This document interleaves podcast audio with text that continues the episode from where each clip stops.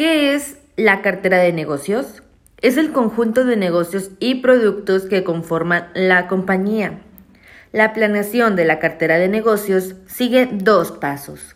Primero, la compañía debe analizar su cartera de negocios actual y decidir cuáles negocios deberían recibir mayor, menor o ninguna inversión. En segundo lugar, tiene que configurar la cartera futura desarrollando estrategias de crecimiento y reducción.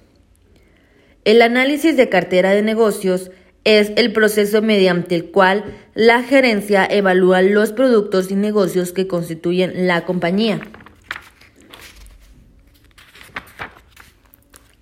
Un ejemplo de la administración de la cartera de negocios es la mayoría de las personas piensan en Disney como un conjunto de parques temáticos y entretenimiento para toda la familia.